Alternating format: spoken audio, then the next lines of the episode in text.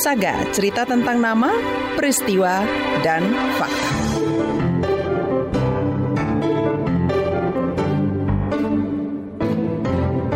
Kelurahan Ekorlu, Kota Padang Panjang, Sumatera Barat, tak punya keindahan alam yang bisa dijual. Kondisi itu tak menyurutkan Yuliza Zen untuk memajukan daerahnya melalui wisata. Caranya dengan menghidupkan tradisi seperti silek lanyah. Kita simak laporan Roni Sitanggang bersama Malika. Siang itu, dari kerumunan orang di pinggir sepetak sawah, tiba-tiba seorang lelaki berlari kencang. Arah larinya tertuju pada seorang lelaki di tengah sawah yang tengah memperagakan gerakan silat. Perkelahian pun terjadi. Saling pukul, tendang, sampai saling banting. Lumpur terpercik ke mana-mana. Anehnya, tak ada satupun dari kerumunan orang yang berusaha memisahkan duel maut yang juga menggunakan senjata tajam itu.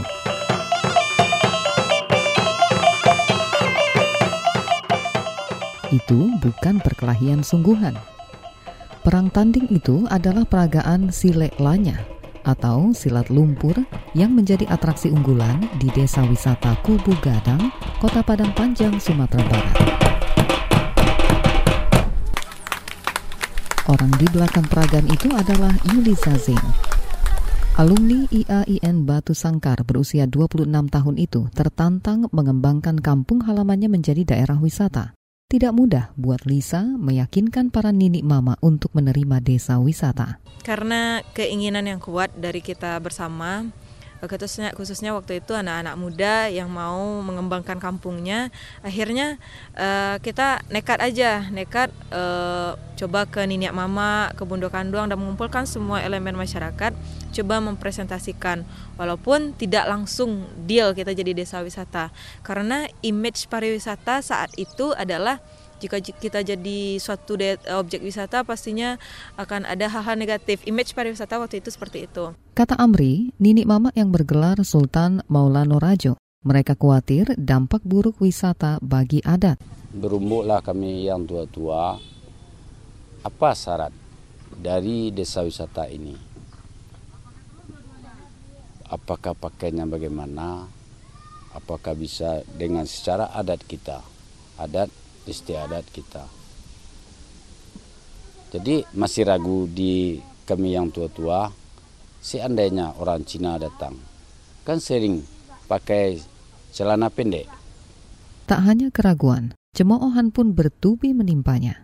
Butuh waktu berbulan bagi Lisa untuk meyakinkan Nini Mama atau tokoh warga untuk mau mendukung niatnya. Sebenarnya meragukan. Maksudnya ini beneran iya beneran mau dijadikan wisata karena kita itu cuma punya begini gitu.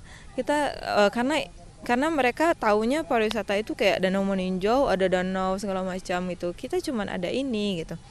Kalau untuk penolakan memang ada dari beberapa pihak yang mengatakan seperti ini. Jika jadi aja itu desa wisatanya misalnya potong kuping saya, ada yang bilang-bilang seperti itu. Jadi uh, jangan jadikan desa wisata itu akan menjadi salah satu virus negatif ini ini, ini. ada. Cemooh itu tak mampu melemahkan Liza. Potensi lokal dengan akar tradisi lantas ditelusuri seperti makanan tradisional dan silek lanya. Jadi karena waktu itu lagi booming pacu jawi dengan cipratan lumpurnya, kita coba itu uh, silat ini bisa nggak ya di tempat yang lumpur juga gitu. Jadi kita telusuri cerita-cerita leluhur. Rupanya uh, mereka uh, mengatakan bahwasanya dulunya ketika panen padi mereka juga ada ada silatnya di lumpur, ada pacu upi ya, ada membolalanya gitu. Jadi kenapa kita nggak angkat cerita itu gitu? Dan dengan adanya silat di lumpur menjadi salah satu ujian juga bagi mereka untuk dikatakan bisa bersilat. Jadi nanti juga ada mungkin teman-teman yang mau mewawancarai, kenapa sih masih kecil uh, sudah jadi datua gitu. Jadi uh, ini salah satu uh, keunikan juga bagi kita mungkin di Minangkabau. Jadi, Sejak uh, itu, desa wisata Kubu Gadang semakin kondang. Pengunjungnya tak hanya wisatawan dari Sumbar, tapi juga dari provinsi lain dan mancanegara salah satunya dari Komisi Pemberantasan Korupsi KPK. Juru bicara KPK Yayu Andriati mengatakan, tradisi itulah yang jadi alasan memilih desa wisata Kubu Gadang sebagai tempat berkegiatan pelatihan jurnalisme warga. Sebanyak 30 warga dari berbagai daerah di Sumbar selama tiga hari berlatih melakukan reportase dibimbing jurnalis dari radio, televisi, dan cetak. Eh, menggali lagi kearifan lokal yang ada di desa ini. Jadi desa ini uh, cukup inovatif gitu ya. Uh, ada desa wisata dan juga aktivitas-aktivitas perekonomian lain yang kami lihat ini bisa menjadi inspirasi untuk daerah-daerah lain dan kami mengumpulkan teman-teman jurnalis warga untuk lebih bisa mengeksplor daerah ini dan melalui nanti produk-produk jurnalistiknya bisa lebih apa namanya mempromosikan daerah ini dan juga uh, yang lebih penting lagi sebenarnya kami menyasar uh, kearifan lokal yang um, mengandung nilai-nilai anti korupsi. Gitu. Setiap bulan, desa wisata hasil inisiatif warga itu dikunjungi rata-rata 500 wisatawan. Kunjungan makin tinggi saat musim libur tiba.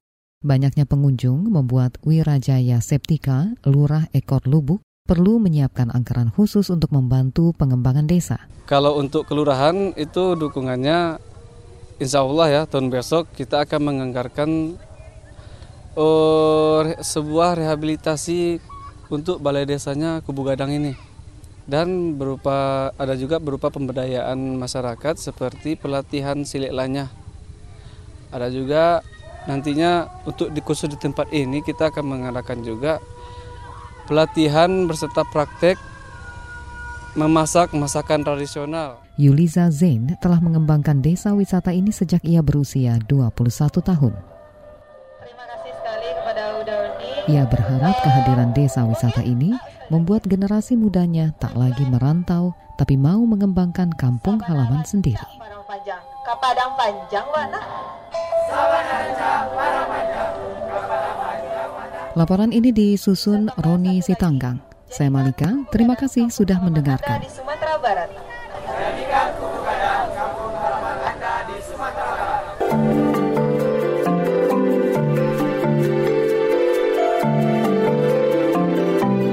Saga, cerita tentang nama, peristiwa, dan fakta.